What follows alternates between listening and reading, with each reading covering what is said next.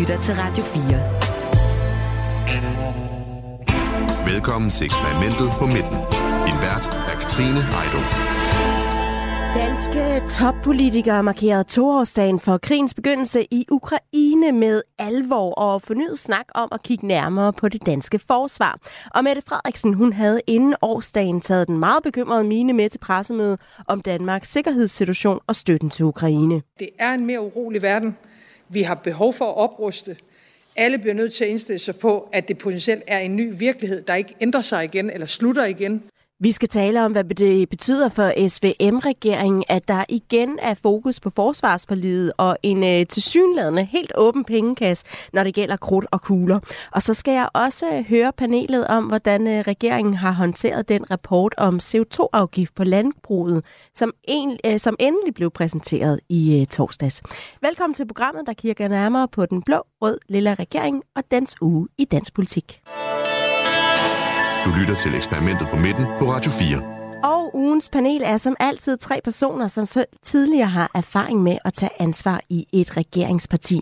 Velkommen til, Ole Sohn. Mange tak. Tidligere erhvervs- og øh, vækstminister for øh, SF i øh, SR-SF-regeringen og øh, senest medlem af Socialdemokratiet. Også velkommen til dig, Jakob Brun. Tak for det. Tidligere rådgiver i Venstre, blandt andet for uh, Lars Løkke Rasmussen, og nu er du uh, selvstændig rådgiver i uh, Brun Advisory. Og uh, Martin Gertsen, også velkommen til dig. Tak, tak, tak. Tidligere ordfører i Venstre, blandt andet for uh, Sundhed, og nu uh, direktør i uh, kommunikationsbyrået uh, Primetime.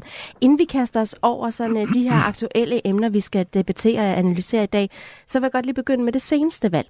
Altså øh, valget i øh, 2022, fordi øh, der er der sådan efter hvert valg i virkeligheden, så er der nogle kloge hoveder, der dykker ned i resultaterne, og den måde vælgerne opfører sig på, og så laver de en rapport. Og den rapport, der blev lavet for Folketingsvalget 2022, den er kommet nu. Den viser blandt andet et par rekorder. Det er noget med, at aldrig før er der så mange vælgere, der har været i tvivl op til valget, og aldrig før har så mange vælgere stemt på noget andet, end de plejede, altså simpelthen skiftet parti. Ole Sohn, hvis du stadig var aktiv øh, politiker og skulle øh, genopstille ved et kommende folketingsvalg, hvad vil du så tænke om det her? Jeg vil i hvert fald sige, at, at alle partier, uanset hvad de siger, så sidder de og nærlæser den her rapport for at se, øh, hvad, hvad er det, vi har gjort galt, og hvad, hvor er det, vi skal satse ved et kommende valg. Jeg tror, det, det der altså man kan se ud i rapporten, altså den tendens, der ligger i det, det er jo, at at, at, øh, at vælgerne er ikke, de, de, de føler sig ikke bundet af en eller anden form for ideologi eller, eller tilhørsforhold til enten øh, rød eller blå blok. Øh, de, de, øh, de svinger meget mere efter, hvilket parti og hvilken partileder har dagsformen. Øh, og, det, og det gør det meget mere hvad hedder det, øh, øh, øh hvad hedder det, øh, labilt, hvordan stemmerne de ender. Og det, det er jo en kæmpe udfordring for, for partierne det er klart, at, at ofte så vil det være sådan, at, at partier, som stemmer øh, på den røde blok, de, de måske veksler mellem øh, de partier, der er der, og, og det samme på blå blok. Men i virkeligheden, så er den, den gruppe, der, der ligger på midten, som man traditionelt har sagt, det er nu 10 procent, som, som kan svinge til højre og venstre, øh, den er blevet større. Og det gør det meget mere usikkert, hvordan et valgresultat det vil bonge ud, også ved et kommende valg. Martin Gersten, vil du også øh, nærlæse den her, hvis du skulle øh, genopstille som folketingsmedlem, der gerne vil vælges? Ja, især for Venstre der, så tror jeg, jeg vil dykke øh, et godt stykke ned i den der, for at finde ud af, hvad der er op og ned i øh, vælgerhavet.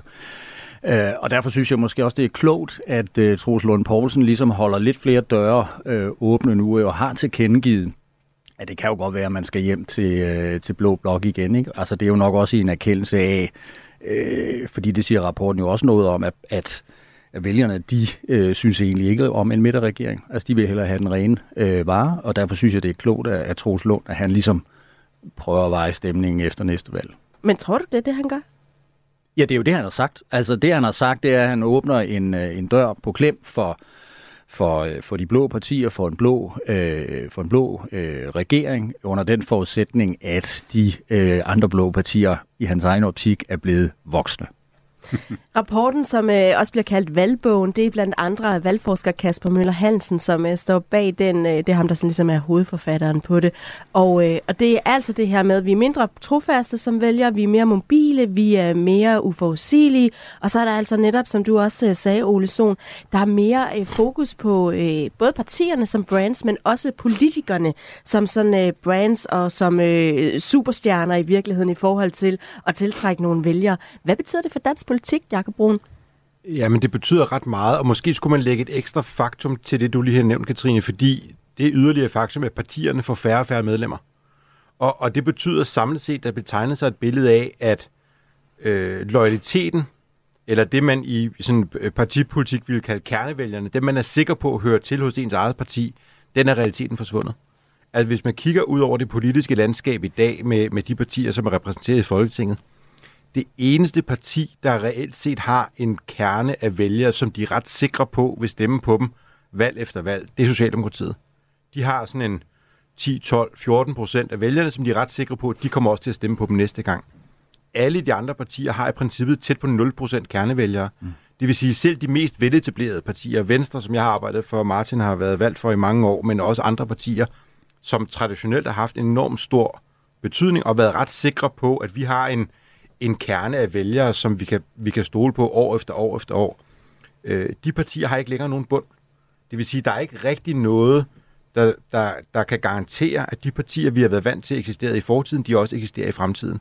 Og det er virkelig noget, der skal give stof til eftertanke hos, øh, ja, hos alle partierne, men især hos de partier, som er historisk forankret. Altså, det gælder også SF i øvrigt for den sags skyld. Altså, men de partier, som, som vi har kendt i årtier, bagudrettet. Det er ikke sikkert, det er de samme partier, der kommer til at eksistere i årtier fremadrettet, hvis ikke det går så umage. Vi talte jo meget om det i forhold til Venstre, og nogle af de, både det valgresultat, der var i 2022, men altså også efterfølgende i forhold til de meningsmålinger, som bare har kørt nedad, i forhold til det der med netop, om der er en bund, om der er et nedre niveau, at man måske i Venstre havde forestillet sig, okay, men 2022, så nåede vi i hvert fald bunden, og så har man set meningsmålinger, der har været helt nede omkring sådan noget 8-9 procent, afhængig af, hvor man har set dem henne. Øhm, er, er det godt eller skidt for mig som vælger, Ole Sohn? Kan man sige noget om det? Mm, ja, altså, det, det ved jeg simpelthen ikke, om, om, altså, om, om man kan se det på den måde, altså, at, at altså, jeg, jeg synes, det er, mere, det, det er mere partierne, der har en udfordring. Altså, fordi man som vælger, når man som vælger, øh, der, der har man jo ikke i dag sådan en, en traditionsbundet, øh, et, øh, hvor, hvor man altså, per tradition er bundet til et parti. Altså, i, altså i, altså skal man sige, i gamle dage, da man havde industrisamfundet, jamen der var øh, landmændene, bønderne, de, det var Venstre, og arbejderne, det var Socialdemokraterne, og så var der måske nogle enkelt lidt længere ude. Øh, den form for, for loyalitet eller tradition er der ingen vælger, der er vokset op med. Og derfor så øh, kan man stemme på Socialdemokraterne den ene dag, og Liberal Alliance på den anden dag. Altså, mm. at, øh, det afhænger af, hvad, hvad, hvad er... Øh, hvad er dagsordenen, den politiske dagsorden op til et valg? Øh, er det klima? Jamen så er det måske noget, der taler lidt mere på den røde side. Er det økonomi? Så er det måske noget, der taler lidt mere til den blå side. Det afhænger meget af, øh, hvad er der for nogle temaer deroppe, hvis man ser det fra vælgernes side. Så, så jeg vil sige, bekymringen skal ligge hos partierne. Det er dem, der har udfordringen. Ja, og vel også betyder så, at valgkampen kan komme til at fylde rigtig, rigtig meget, eller hvad? Ja, ja en valgkamp øh, øh, de kom, altså, det er klart, at altså, valgkampen øh, kommer til at betyde mere, i og med, at, at vælgerne, at, at man ikke på forhånd har øh, en vælgerbase. Altså, fordi man skal jo kæmpe om øh, vælgerne til sidste minut på valgdagen. Og så er der jo, altså, det er jo en nedadgående spiral i den forstand, at jo færre folkevalgte man har på, i Folketinget for eksempel, jo færre partistøttemidler øh, får man, jo færre penge har man at føre valgkamp for, jo sværere bliver det at samle penge ind, hvis der ikke rigtig er nogen, altså ude i det private erhvervsliv, hvis der ikke er rigtig er nogen, der tror øh, på, øh, på projektet. Så det risikerer altså at blive sådan en nedadgående spiral. Altså jeg har jo set undersøgelser, som, som viser, at Venstre altså, ikke har nogen bund. Altså, øh, jeg tror, der var en undersøgelse her for noget tid siden, der sagde 40.000 kernevælgere. Og det er jo, så ryger man ud af Folketinget. Altså, øh, så, så Men det, er det, det ikke også vilkårene? Hvis der ikke er nogen, der vil stemme på jo, dig, så skal det, du ikke være repræsenteret. fuldstændig. Men er det et problem sådan demokratisk? Jeg tror, det er et problem, hvis vores folkestyre i højere og højere grad bliver overtaget af øh, døgnfluer, om jeg så må sige. Altså, det gør et eller andet for de politiske beslutninger, hvis der er partier, som er rodfæstet i øh, langvarigt politisk arbejde. Det gør simpelthen, at, at i takt med, at et parti arbejder med politik i mange år, så får man dygtigere politikere, man får en organisation, som er mere kompetent, og man træffer i virkeligheden, tror jeg, bedre beslutninger. Så det er ikke for at sige, at der ikke skal være en udveksling, hverken af idéer eller af nye partier, men den situation, vi har lige nu, hvor øh, rigtig mange nye partier kommer til, hvor der kommer rigtig mange politikere ind, som har meget begrænset erfaring, og hvor partierne bliver meget, meget små. Min analyse er, at det forringer faktisk kvaliteten mm. af vores politiske beslutninger. Så, så jeg er med på, at vi får jo bare de politikere, vi stemmer på, og de partier, vi stemmer på, men, men også i politik, der gør det sig faktisk gældende, at hvis man har arbejdet med det i mange år, så bliver man faktisk dygtig til det. Hvis jeg lige må supplere, altså fordi den analyse er jeg fuldstændig enig med, med og jeg tror dybest set også, det er det, der er årsagen til, at vi har en flertalsregering i dag hen over midten. Det er, at, at både Socialdemokraterne øh, og, og Venstre har indset, at det har været svært at lave de reformer, som skulle til med den øh, sværm af partier, der har været på hver side omkring en. Fordi at når der er mange partier, så, så vil et, et parti for at, at sikre sin egen selvopretholdelse, øh, så skal man jo være mere og mere markant, og så bliver det svært at lave kompromiser. Du er altså også velkommen til at komme med øh, input eller spørgsmål på øh, sms'en, og det kan man altså som altid gøre på 1424. Du lytter til Radio 4.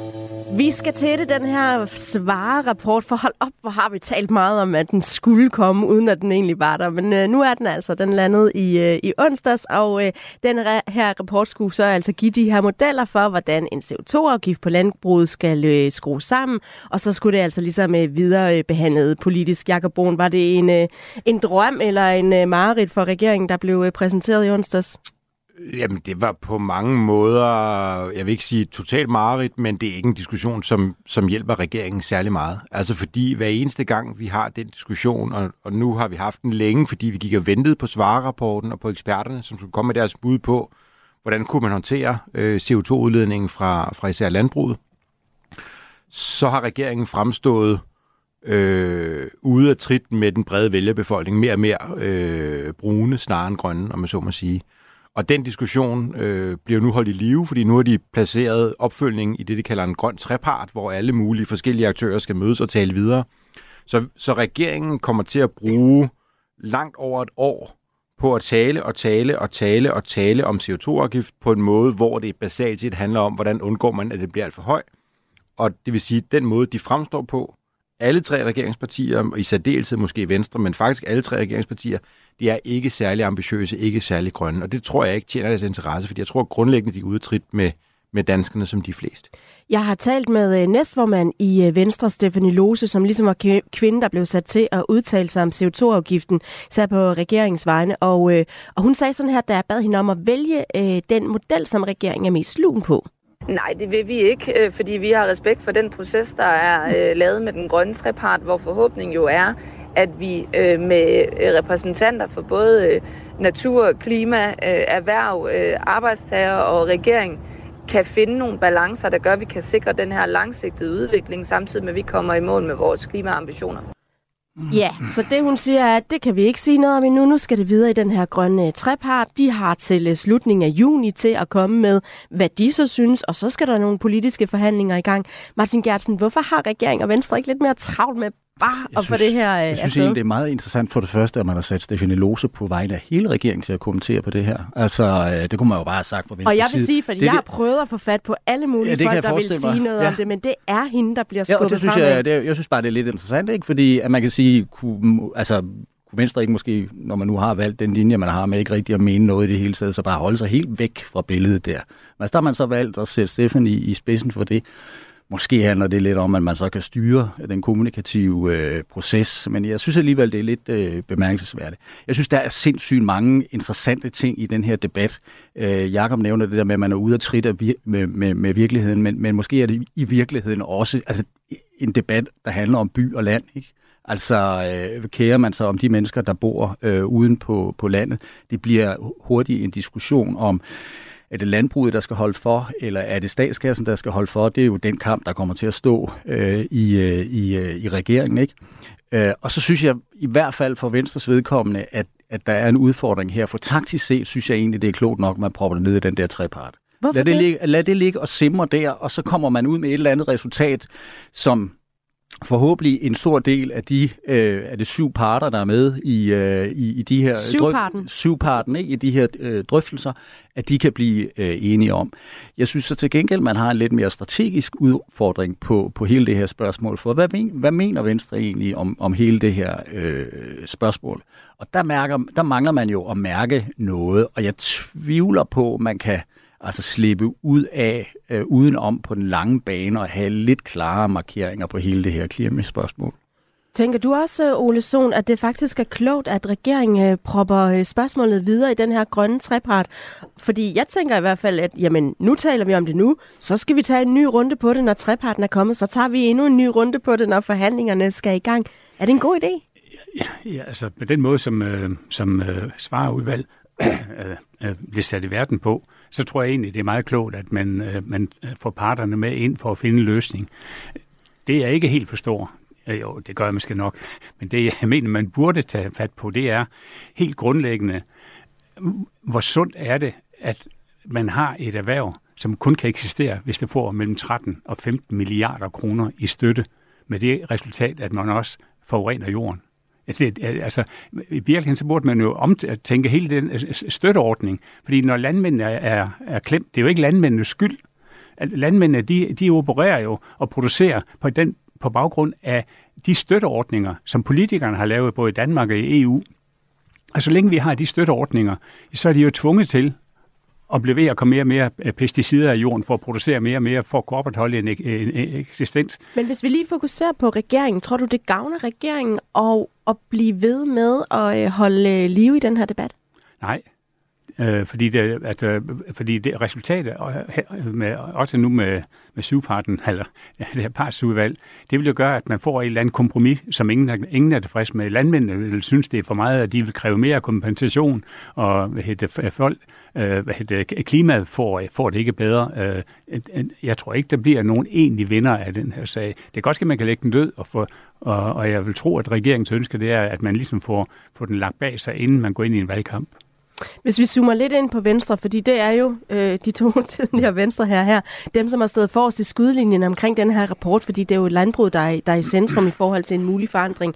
Vi ved ikke, hvordan den her afgift lander, øh, Jakob Brun, men, men øh, i forhold til de her modeller, der er lagt op til, kan, kan du så vurdere, hvad det vil komme til at betyde for partiet, hvis man står tilbage med en afgift på 750 kroner per ton, eller 375 kroner per ton, eller hvad der nu ellers er lagt op til. I hvert fald et eller andet beløb per ton.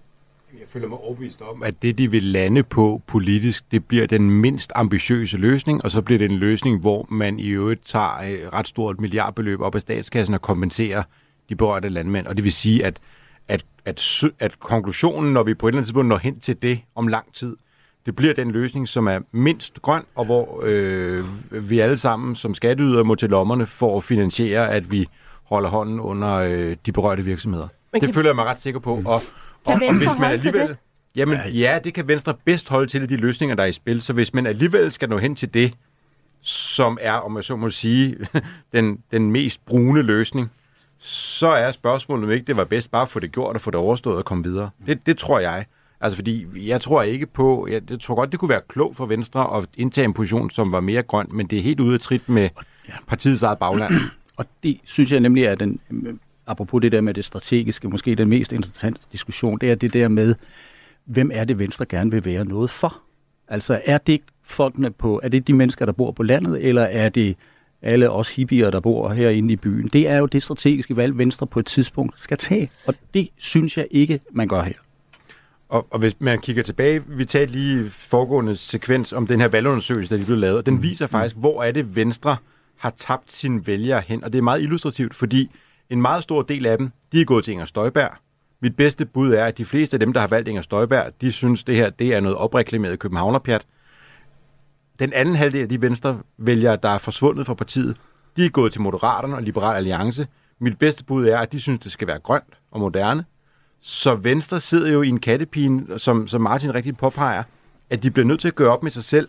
Vil de gerne være et parti for øh, folk på landet, for landbruget, der hvor Venstre har sine traditionelle rødder, eller vil de være et parti, som også orienterer sig mere mod de lidt mere moderne storbyliberale? Og, og den bare, bare, bare lige et supplement til det, jeg har siger. Undskyld, det, og, fordi at, at man kan, altså jeg synes, man skal overveje, om man stadigvæk har en størrelse, der berettiger en til i Venstre at tænke i de her folkepartibaner.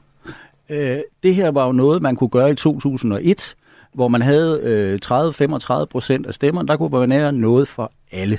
Men nu er man jo altså nede i en størrelse, hvor man jo skal til at overveje, om man kan være noget for alle, eller man i virkeligheden skal til at udse sig nogle segmenter, som man går målrettet efter, og så derefter kan bygge ovenpå. For det risikerer, altså her, at man sætter sig imellem en lang række stole. Så man skal vælge?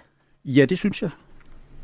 Øh, nu øh, nævnte du lige Inger, Støjberg, altså formand for øh, Danmarks øh, Demokraterne, fordi en ting er, hvordan Venstre håndterer rapporten, noget andet er jo, hvad gør konkurrenterne? Lad os lige høre, hvad hun siger. Det er tudetosset at indføre en, øh, en afgift på dansk øh, landbrug. Der er ikke andre øh, lande, der indfører en CO2-afgift, og det vil jo altså bare betyde, at øh, vi vil komme til at se, at der er danske landbrug, der skal lukkes er helt forventeligt, så giver øh, Danmarksdemokraterne altså øh, rimelig meget gas i forhold til CO2-afgiften.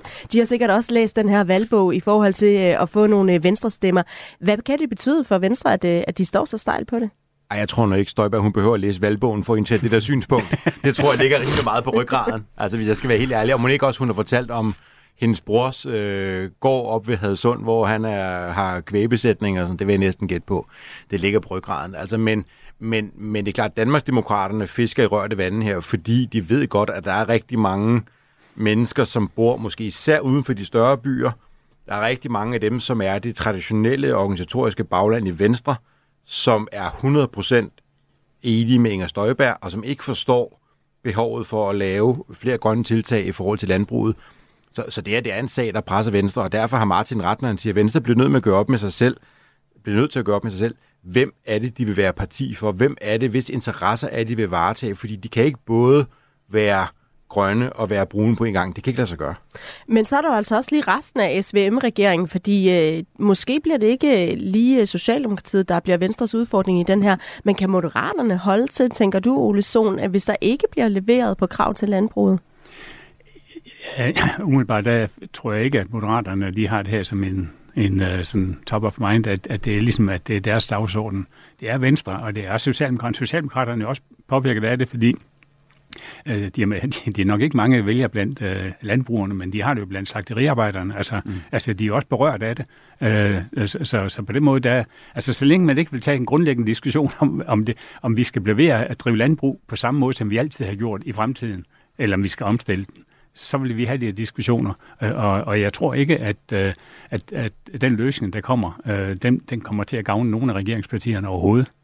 Men tror du, at vi ender øh, så langt øh, fra den her, øh, de her modeller, der er øh, kommet frem fra ekspertudvalget i forhold til det endelige resultat, at man måske skal lupen frem for at finde oprindelsen i det? Jamen, altså, man kan jo sige, at, øh, at den måde, som øh, Folketinget har, har hvad det, forholdt sig til hele den øvrige industri i Danmark, så skal man jo tage den, øh, den model der med den største afgift, fordi det svarer til, hvad man siger til alle mulige andre virksomheder.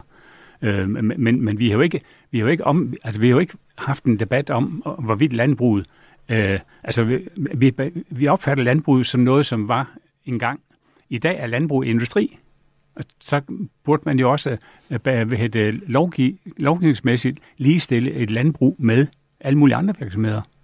Connie Hedegaard, øh, hun var tidligere klimaminister for konservativ. Hun har skrevet et øh, debatindlæg om øh, rapporten i øh, Altinget, hvor hun blandt andet skriver, at nu hvor øh, rapporten er der, så er det altså øh, nu, at det er tid til, at man finder politisk mod og vilje. Jakob Brun, tror du, at regeringen har den vilje? Nej, det tror jeg faktisk grundlæggende ikke. Altså, der, hvis man skal være helt ærlig, der er jo ikke nogen af de tre partier, som er specielt grønne. Altså, det parti, der er mest grønt, det er vel i virkeligheden Moderaterne, men, men Lars Ågaard, som jo er deres repræsentant på det, altså klima- og energiministeren, har jo ikke tegnet en profil, som er altså vanvittigt ambitiøs. Han går meget op i at implementere og gøre tingene, så de virker, men, men der er jo ikke nogen af de tre regeringspartier, som fremstår særlig grønne og særlig ambitiøse på den dagsorden. Og så er spørgsmålet, har regeringen ikke bare viljen, men har den modet? Til og rent faktisk få indført den her ja, CO2 det skal nok, Der kommer et eller andet, ikke? men jeg, er, altså, jeg tror også, det er skatteyderen, der kommer til at øh, holde for. Og der synes jeg måske, det, altså, hvor længe kan de økonomiske bukser holde til det her? Altså, mm. det er jo det næste spørgsmål, man, fordi nu skal vi diskutere Ukraine lige om lidt, og der skal også spenderes penge, både drift og, og anlægsudgifter. Om, det kan jo være, at der på et eller andet tidspunkt er nogen, der råber vagt i gevær omkring økonomien. Med studiet, der er øh, Ole Sohn, der er Jakob Brun, og der er øh, Martin Gertsen, og vi skal altså øh, diskutere videre, også på den anden side af nyhederne. Der skal vi se, øh, som vi altid plejer at gøre, på højdepunkter og lavpunkter, altså befrielsens øjeblik og det, vi kalder ugens bastard, hvor det er gået knap så øh, heldigt for øh, regeringen. Og så skal vi altså også snakke om øh, forsvarsforliget, en øh, militær blankocheck og to ministre, som øh, var klædt helt i sort og havde nogle meget alvorlige miner på et et øh, pressemøde. Det er efter nyhederne. Du lytter til Radio 4. Velkommen til eksperimentet på midten. En vært er Katrine Heidung. Med mig til at se nærmere på øh, SVM-regeringen og samarbejdet på midten, der er dagens panel, der alle altså selv har tidligere erfaring med regeringsarbejde. Det er Ole Sohn, Jakob Brun og Martin Gertsen. Og nu øh, skal vi se nærmere på, hvad der er gået godt for regeringspartierne i løbet af den seneste uge.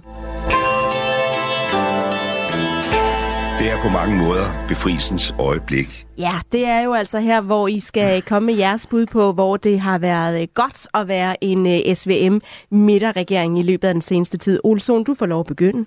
Ja, jeg vil pege på øh, forsvars- og sikkerhedspolitikken, fordi det er et område, hvor hvor regeringen ingen opposition har, at, at, at, at man har samlet, man kan samle Folketinget. Der er ikke nogen, der, der ligesom er træder op med, med andre holdninger. Øh, og det, det er et af de områder, hvor man kan sige, at regeringen de, de, de kan, de kan ligesom simpelthen sejle afsted med som en supertanker, og der kan de måske også få, få nogle andre ting igennem i og med, at, at de styrker deres position. Tror du, det er særligt for en uh, midterregering at kunne det, eller vil man også have elimineret oppositionen i det her spørgsmål, hvis man havde været en, uh, en rød eller en blå regering? Ja, altså, ja, det er måske ikke specielt midterregeringens skyld, men, men, men, men temaet gør, at man kan samle Folketinget, og det er også stor del af befolkningen. Martin Gertsen, hvad har været dit øh, befrielsens øjeblik? Jamen trods alt, øh, hele det her CO2-spørgsmål, altså på landbruget, jeg synes sådan set, hvis, altså, tror man vil sige i regeringen, at, at lanceringen af svare-rapporten øh, her er jo gået nogenlunde okay, og man har sådan fået styret sig nogenlunde helskindet igennem, og lidt længere ned i øh, trakten sætter på en eller anden form for beslutning. Så og det, og det, det kan man jo sige, øh, i enden af alt det der ligger der jo nogle politiske beslutninger, der skal øh, træffes, og hvis man først er blevet enig i regeringen, øh, så bliver det jo til noget, øh, og det er jo nødvendigt, at man skal være enig i regeringen. Jeg, jeg synes egentlig, at det kan være befrielsens øjeblik i den her øh, uge. De har jo, selvom der har været enkelte små pip fra øh, nogle venstrefolk, så har ja. man jo altså også lykkes i Venstre netop med at få øh, holdt kommunikationen på, øh, på øh, en kvindes hænder, altså Stefanie Lose. Har det også været klogt af den? Det ved Jacob meget mere om det der med at holde en pædagogisk linje øh, i det der med at ringe rundt i partiet og lige få styr på, på tropperne. Ja, der har været lidt enkelte øh, pip, men egentlig synes jeg grundlæggende det er gået meget godt, og jeg tror man da sådan set oppefra synes det er gået som det skulle. Hvad siger du, Jakob Brun? Hvad har været befrielsens øjeblik, som du ser det i løbet af den seneste uges tid? Jamen, jeg vil nok lidt tilbage på den spillebane, Ole Sohn også var på lige før øh, på, på udenrigs- og sikkerhedspolitikken, og egentlig ikke fordi det som sådan er noget, der er øh, SVM-regeringens fortjeneste, men, men det, at vores naboland lige på den anden side af Øresund, altså Sverige, nu kommer med i NATO, er jo bare en, en, en meget, meget, meget stor ting, at nu er de nordiske lande samlet i NATO-paraplyen. Ungarn ophævede deres øh, blokade og godkendt det her øh, for få dage siden. Og, og det er bare en kæmpe stor ting, og det er jo ikke Danmarks fortjeneste alene, men det gør bare en meget stor forskel for Danmarks sikkerhedspolitiske situation, at nu er både øh, Finland og Sverige også kommet med i NATO. Og jeg så også lige nogen, der skrev, at uh, Jon Dahl Thomasson altså jo er blevet svensk landstræner nu. så det er simpelthen en uh, god dag at være svensker i. Ja, lidt mindre med Jon Dahl Thomasson, tror jeg nok. Men altså, indersiden var det meget god tilbage i tiden, var den ikke det? Gå på opdagelse i et univers af podcast i Radio 4's app. Du kan finde alt lige fra undersøgende dokumentar, de bedste portrætter og stærke politiske debatter. Download Radio 4's app og få meget mere Radio 4. Så lad os kaste os over den der sikkerhedspolitik, fordi øh, det var altså med meget alvorlige miner og sort tøj, at øh, forsvarsminister Troels Lund Poulsen og statsminister Mette Frederiksen holdt pressemøde om netop altså sikkerhedspolitik og Ukraine i øh, sidste uge. Det her er den øh, mest alvorlige sikkerhedspolitiske situation siden afslutningen på den kolde krig. Øh, og vi kan fra den danske regerings side ikke understrege nok, hvor vigtigt det er, at Ukraine modtager de militære kapaciteter, de har brug for. Martin Gertsen, fik den lige et øh, nyk op på øh, alvorsskalaen ved det her pressemøde? Ja, det gjorde den måske nok. Altså, jeg synes jo, at regeringen her er ude i sådan en virkelig, altså en fin tuning af, af kommunikation, hvor man ikke går helt så langt, som man er gået øh, i Sverige og i, i Norge, men samtidig også har øh, skruet lidt op for retorikken, øh, for ligesom at begrunde, hvorfor at det er nødvendigt at bruge endnu flere penge og, øh, på, på forsvar og fremrykke investeringer og øh, finansiere øh, ammunition og, og luftværnsforsvar i Ukraine osv. osv. Og vi og det, har... Men det er jo Mette Frederiksens, altså hun er jo super til det her. Ja, hvorfor er hun altså, det? Jeg, jeg, jeg, det er øh, sådan noget krisekommunikation, vi så det under corona.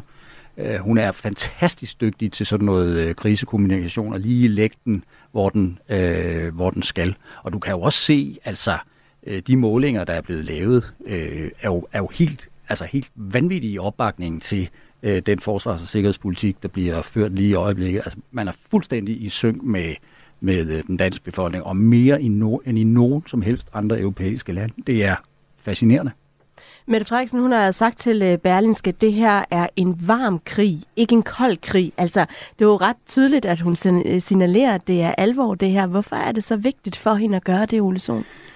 Jamen, det er jo fordi, at, at, øh, at det er en varm krig, øh, og, og, og hvis, øh, hvis ikke der sker nogle ændringer, både i retorikken og i, hvis der er nogle voksne, der på et eller andet tidspunkt kan finde nogle forhandlinger sat, sat op, så, så nærmer vi os jo en, en europæisk storkrig.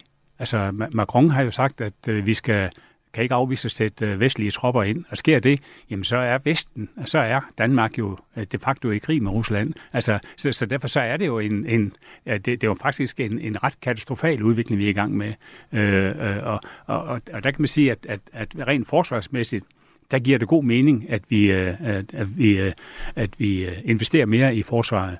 Men men, men omvendt, så, det, øh, så, så, er jeg, så er jeg ret bekymret for, for, for de, øh, de unge, der er teenager i dag, øh, hvor de skal tilbringe deres værnepligt og deres soldatertid. Vi skal tale om øh, økonomi og, og de her mange penge til støtten til Ukraine lige om lidt, men, men handler den her alvor, som Mette Frederiksen lægger for dagen også på sådan en pressemøde, og den tone og retorik, hun bruger, også om, at hun kan give sig selv medvind i forhold til at retfærdiggøre at bruge så mange penge, og måske flere fremover, Jacob Brun? Ja, yeah, altså jeg tror først og fremmest, det handler om, at der er krig i Europa. Altså man må også lige nogle gange øh, skille, hvad er spændende og politik, og hvad er virkelighed, og, og der er krig. Altså, så, så, så, så man skal passe på med ikke at overgøre spænddimensionen af det. Men hvis man så alligevel tænker den tanke videre, er ikke nogen tvivl om, at for, for regeringen, Martin var lidt inde på det før, håndtering af hele situationen omkring Ukraine, omkring Rusland, omkring forsvarsopbygning og kapaciteterne der – det er jo et af de få områder, måske i virkeligheden det eneste område, hvor danskerne bredt respekterer og værdsætter øh, den måde, regeringen håndterer et politikområde på. Der er ikke andre politikområder, når man kigger på tværs af altså miljø og sundhed og velfærd og skat og erhverv og iværksætteri og hvad ved jeg. Der er ikke andre områder, som tilnærmelsesvis bliver håndteret lige så godt af regeringen set danskernes øjne. Så, så kynisk selvfølgelig har regeringen også og statsministeren også en interesse i, at den her dagsorden den fylder noget, at de selv er synlige. Hvis det modsatte var tilfældet, jamen så kunne man jo parkere det ved, at det alene var øh, forsvarsministeren, der i nyerne gjorde noget. Men jeg tror, Mette Frederiksen personligt har vel været i Ukraine mm. seks gange måske, eller sådan noget lignende, siden øh, krigsudbruddet, øh, og, og forspiller jo ikke en lejlighed til også at være på den dagsorden. Så selvfølgelig er der også noget politisk kynisme i det, men først og fremmest handler det om, at det her det er vigtigt. Mm. I øh, lørdags der var det torsdagen toårsdagen for øh, krigen i Ukraine, og det blev altså også markeret flere steder. Og øh, der var Truls Lund Poulsen altså som forsvarsminister også til stede ved sådan en markering. Og der havde han et øh, budskab, som han tidligere var ude med, altså at der skal kigges på forsvarsforledet igen. Jeg tror, vi må konstatere, at vi kommer ikke udenom at skal genåbne det forsvarsforlig, vi lavede for, for 8-9 måneder siden. Fordi situationen desværre tilskriver, at vi bliver nødt til at lave nogle investeringer hurtigere end det, som vi havde lagt op til. Så det kan både betyde øh, flere penge, men det kan også betyde, at vi skal nu træffe nogle politiske beslutninger hurtigere, end vi ellers havde planlagt, fordi det bliver vi nødt til Ja, der skal altså gøres mere for at støtte øh, Ukraine, også det danske forsvar. Det er ikke bare nødvendigvis det her med at fremskynde de her planlagte investeringer. Man kan også kigge ind i, at man skal bruge nogle flere penge. Hvad betyder det for øh, regeringen, den her melding, at man, at man vil åbne forsvarsforlidet og måske også skat vil bruge nogle flere penge? Øh, jeg ved som ikke, hvad det betyder. Det betyder jo i hvert fald, at man kommer til at indkalde Folketingets partier, dem der er med i forsvarsforligskredsen, og så vil man prøve at kigge på, øh, er der nogle af de penge, som vi vil have brugt på et senere tidspunkt, vi bliver nødt til at bruge nu til at lave nogle investeringer i, øh, i dansk forsvar. Øh, og og øh, altså, man kan jo sige, øh, lige nu og her ser vi jo, altså vi har set måske Dansk Folkeparti pipe en lille bitte smule øh, omkring øh, konsekvenserne økonomisk, men så heller ikke mere. Og der er jo altså en fuldtonet opbakning til, til, til linjen, også i det danske øh, folketing. Øh, og det spændende bliver jo, hvornår altså om og hvornår det i givet fald slår sprækker. Ikke? Nu skal man være varsom med at sammenligne øh, dansk politik med, med USA, men, men, men i andre lande, aller tydeligst i USA, der har man jo kæmpe store diskussioner om, hvad de mange milliarder kroner, som nogle af politikerne vil bruge på øh, Ukraine, mm. hvad de ellers skulle være brugt til. Og herhjemme er der, øh, der er heldigvis masser af penge i statskassen, så det er ikke fordi, at man skal spare på ældreplejen for at have råd til Ukraine, eller det er ikke fordi, man skal spare på noget andet for at have råd til at finansiere den indsats, vi laver på forsvarsområdet.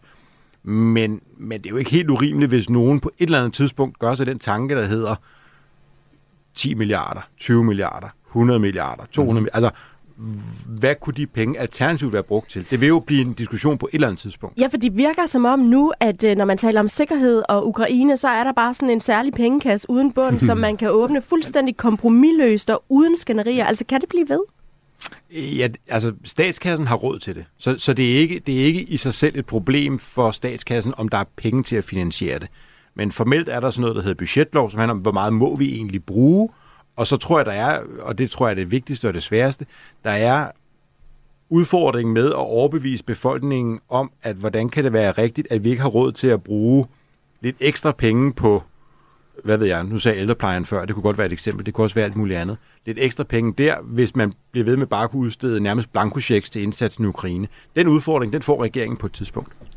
Ja, og jeg tror, der, der er to dimensioner til det, det, øh, til det her. Det ene, det er jo, at øh, hvis vi får en anden amerikansk øh, præsident, og jeg kan sådan set godt forstå, uanset om, hvad man måtte mene om Trump, at man fra amerikansk side siger, at vi bruger 3,5 procent, øh, hvis ikke langt mere, på vores bruttonationalprodukt øh, til forsvaret. Øh, I har svært ved at slæve op på 2%, nu må I se at komme i gang med at betale. Så det er den ene dimension, og det forstår jeg sådan set godt, at amerikanerne siger. Den anden dimension, og lidt i forlængelse af det, Jakob siger, jeg tror, de der diskussioner om, ikke man kunne bruge pengene på noget andet og noget mere fornuftigt, opstår jo i det tilfælde, hvor man ikke kan sandsynliggøre, at der er en trussel fra øst. Altså det er jo først i det tilfælde, øh, og der, der er jo ikke noget, der tyder på, øh, at øh, Putin øh, stepper ned fra den der aggressive øh, linje, som han har lagt øh, for dagen.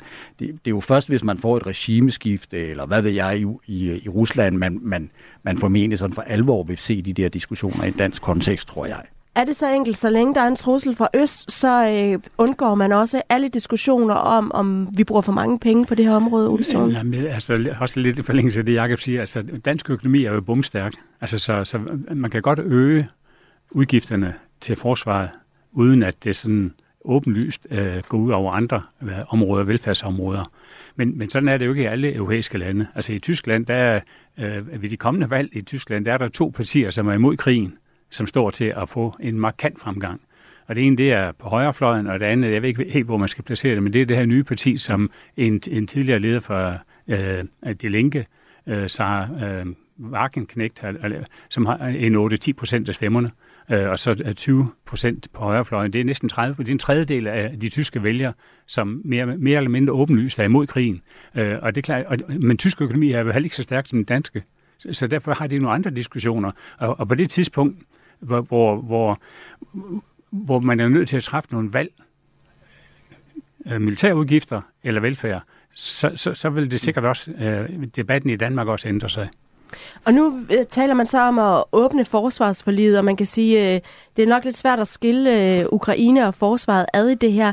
Men, øh, men for eksempel så har øh, SF været ude og sige, altså vi er ikke med på hvad som helst i forhold til forsvaret.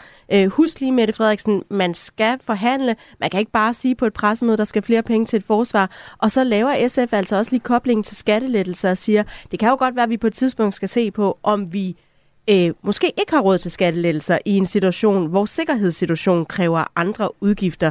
Det, det er jo lidt et eksempel på det. Jeg tror du, vi kommer til at se mere af det, Martin Gertsen?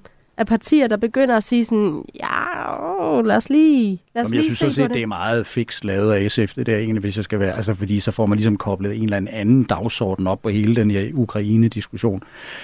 Men, men jeg, jeg, jeg tror altså ikke, at vi sådan inden for en kort horisont vil se den store rocken øh, med båden. Altså, så bliver SF præsenteret for øh, et eller andet udkast til en aftale, hvor det handler om, at man skal investere øh, noget mere i den ukrainske, det ukrainske forsvar, man skal inves- investere i nogle forskellige våbensystemer, som NATO efterspørger. Skulle man så stille sig op og sige, det vil vi ikke, fordi I har lavet skattelister? Jeg tvivler.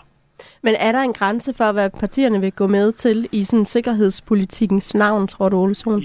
Ikke som, ikke som verden ser ud lige nu, det, det, det tror jeg sådan set ikke. Altså, fordi man kan sige, at, at, at det vi har gjort, øh, det er jo, at, at øh, øh, regeringen og Folketinget har jo øh, bevilget øh, militærmateriel til Ukraine i en sådan grad, at vi faktisk ikke øh, kan, kan leve op til de forpligtelser, vi overtager.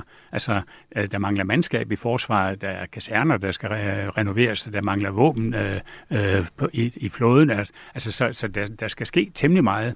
Øh, så kommer der på et eller andet tidspunkt kommer der en ny diskussion, fordi hvis vi skal have, øh, der mangler jo tusindvis af, af, af unge i forsvaret, men de tusindvis af unge, der mangler, de kommer jo altså ikke drøbende ned fra himlen, de skal jo tages fra andre områder, altså øh, hvor vi i forvejen har mangel på arbejdskraft. Altså, så, så vi står i nogle dilemmaer, som, som ikke er helt enkle at løse, men, men lige nu, hvor, hvor krigen er så, så tæt på, øh, der tror jeg ikke, der er nogen øh, problemer for regeringen med at, at få forsvarsudgifterne op.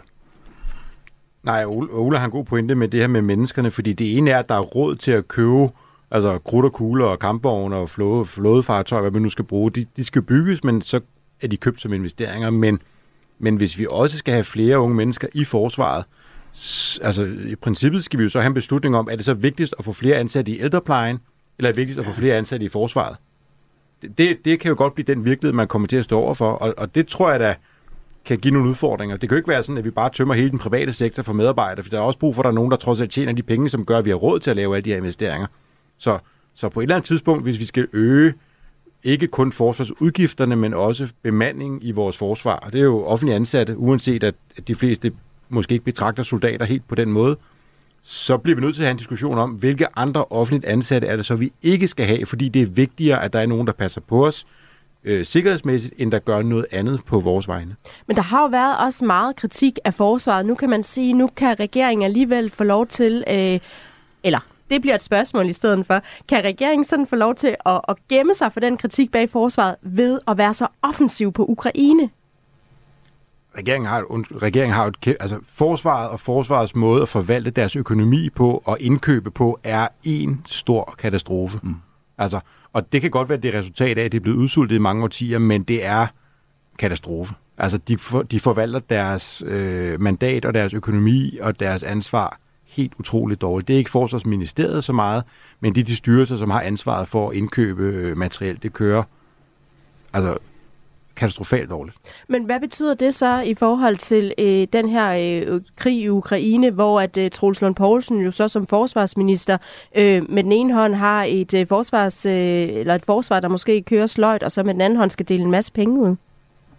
Jamen, det betyder, at man gør, hvad man kan for at øh, forvalte sine penge ordentligt, og man gør, hvad man kan for at prøve at få embedsfolkene til på den ene side både at levere, altså både at få ryddet op og få lavet ordentlige processer og øve sig på at købe ind rigtigt, og så på den anden side også at få brugt de rigtig mange milliarder kroner fornuftigt. Og, og det er en enormt svær opgave. Det tror jeg også, Troels Lund som forsvarsminister er bevidst om. Men, men det kan gå helt galt, og, det, og hvis ikke der var så bred borgfred omkring sikkerhedspolitikken, så vil han sidde i samråd øh, uge efter uge. Men jeg tvivler på, at vi ender i en situation, hvor man siger, nu investerer vi ikke i dansk forsvar, fordi der er rød, rød over i bogholderiet. Altså, det, det, det nægter jeg simpelthen at tro. Enig. Det er jo en bastardregering. Ja, vi skal se på der, hvor det er gået øh, mindre heldigt for øh, midterregeringen i løbet af den seneste uges tid. Øh, Martin Gertsen, vil du ikke have lov at begynde? Jo, med altså nu havde jeg bastard? CO2-afgift øh, som befrielsesøjeblik. Det har jeg faktisk også som ugens øh, bastard. Altså, Ja. Fordi det kan jo gå helt galt. Altså øh, det med det, den her øh, CO2-afgift, og især hvis man ser det øh, fra både et venstreperspektiv og, og for den sags skyld også fra et socialdemokratisk øh, perspektiv, hvis man ender i en eller anden konstruktion, der gør, at man får skræmt den sidste rest af de traditionelle vælgere ude på landet langt væk. Altså, øh, jeg ved ikke, om det er lidt for meget at lægge i det, men, øh, men jeg har i hvert fald også lavet nogle analyser af, at øh, nogen siger, hvis ikke det her, det ender godt, eller ender rigtigt, i hvert fald for Venstre, så kan det rent faktisk øh, betyde, at øh, Venstre må sige farvel til øh, SVM-regeringen. Køber du ind på, øh, på den øh, sådan kig i krystalkuglen? Øh, ja, så får vi et valg jo. Er jeg ret sikker på. Øh, og der skal man jo, der, det er jeg sgu ikke kvik nok til sådan her en tirsdag morgen til lige at gennemskue konsekvenserne af, fordi det handler jo også om, hvad er det for nogle forudsætninger, man står i. Hvis man står til 8% i meningsmålinger og forlader regeringen og får et valg lige i ansigtet, hvad kommer det så til at betyde? Det tror jeg, man skal analysere meget, øh, altså, hvad hedder det, meget, meget kraftigt på, ikke? Øh, et alternativ til det der, det er jo at vente, øh, altså at lade tiden gå.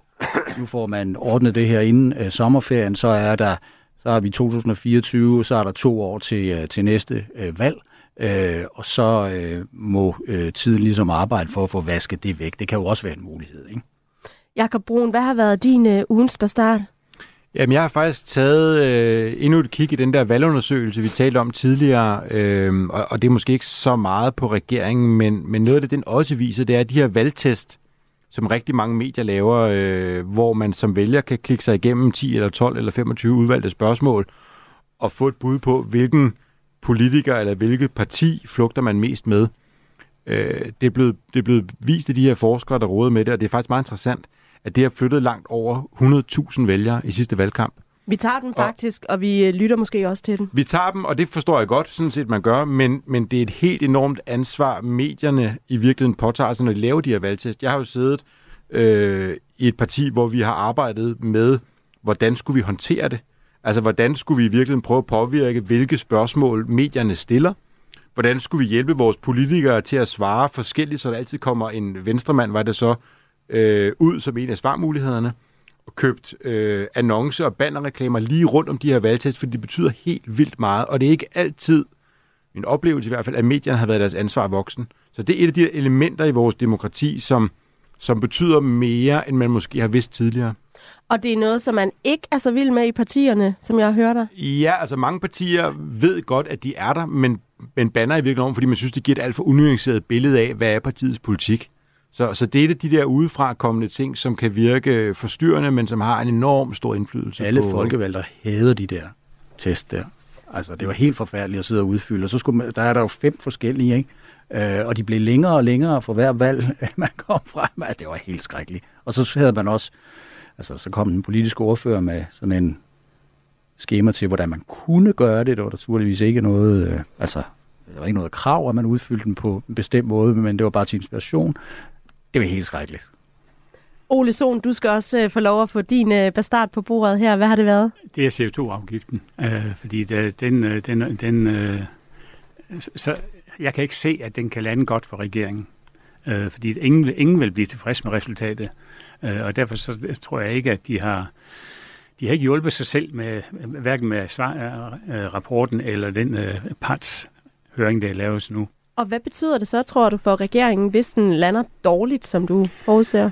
Jamen, jeg tror ikke, at det kommer til at, i sig selv kommer til at betyde noget. Altså, fordi der, lige nu kan jeg ikke se nogen, jo måske Liberale Alliancer og SF, øh, have interesse i et valg. Øh, og der er i hvert fald ingen regeringspartierne, der har interesse i et valg. Øh, og hvis der kommer et valg, så vil det under omstændigheder ikke blive CO2-afgiften, men forsvaret og sikkerhedspolitikken, der vil komme til at stå i centrum, og det vil være til regeringens fordel. Du lytter til Radio 4. Vi skal slutte dagens udgave af eksperimentet på midten med lige at se på, hvilke af de tre øh, regeringspartier, der har klaret sig bedst i øh, ugens løb. Hvem har fået mest ud af det her regeringssamarbejde. Og det er altså en benhård stilling, der er allerede med 17 point til Socialdemokratiet, 5 point til Venstre og 2 til Moderaterne. Så øh, nu er der altså en, øh, en blå, en rød eller en øh, lilla kugle, I skal putte i øh, posen her for at øh, kigge på resultatet. Jakob Broen, hvad synes du? Jeg tror faktisk, den bliver blå, fordi på trods af alle de her problemer, der har været med CO2-afgiften, vi har brugt meget tid på det, så det, at man som forsvarsminister får lov til at bruge ekstra mange milliarder ved at fremrykke, det, politik handler også bare om, hvor man har lov til at bruge nogle grøn. Og, og Troels Lund har fået lov til at bruge rigtig mange ekstra milliarder, så, så, så det bliver Venstre, men, men på grund af det. Hvad siger du, Ole Sohn? Hvem skal have din øh, stemme i den her uge? Jeg vil sige, det er det, det var et, et godt bud og en god argumentation, men, men, men jeg tror, det er Mette Frederiksen. Altså, fordi øh, den der øh, kriseretorik, øh, den mestrer hun. Øh, og, og, øh, og, og hun er i centrum hele tiden, øh, i, og det vil hun også være i, i de kommende måneder, og sandsynligvis længere tid, øh, med den udenrigspolitiske og sikkerhedspolitiske situation, der er i Europa. Så i virkeligheden er det ikke nødvendigvis Socialdemokratiet, den her krise er god for, men den er god for Mette Frederiksen? Ja, men, men altså... På, Same, et tidspunkt, på et eller andet tidspunkt skal man jo stemme, så, så det vil også være til fordel for Socialdemokraterne. Yes. Hvad siger du, Martin Gertsen? Ja, altså jeg er på Oles hold. Altså nu har jeg stemt blot her de sidste mange gange, så nu stemmer jeg rødt i dag, øh, fordi, og jeg er helt enig i argumentationen, at, øh, at det her øh, krisediskussion, det ligger godt til, øh, til Mette Frederiksen. Hun har haft stjernestående i den seneste uges tid. Vi øh, havde jo en øh, sæson øh, før jul, hvor det altså var moderaterne, der, øh, ja, der førte slut. hele tiden. De er helt sat bagud her. Hvad sker der for dem? Ingenting ja, måske? Nej, men altså, man kan jo sige, at, at hvad det, uh, udenrigsministeren spiller jo ikke den helt centrale rolle, sådan som sikkerhedspolitikken formes nu. Det er regeringslederne. Det så vi også med, med det møde, der var i Paris i går. Så, så, så derfor så, så er han skubbet lidt til side, og, og Mette Frederiksen han trådt frem. Så har vi altså en stilling, der hedder 19 til Socialdemokratiet, 6 til Venstre og 2 til øh, Moderaterne. Tak fordi I var med i dag. Ole Sol, Jakob Brun og øh, Martin Gertsen. Og der er jo altså som altid politik her på kanalen mellem klokken 9 og klokken 10. Og du kan også finde vores programmer som podcast. Jeg hedder Katrine Ejdum. Vi lyttes ved. Du har lyttet til en podcast fra Radio 4. Find flere episoder i vores app, eller der, hvor du lytter til podcast.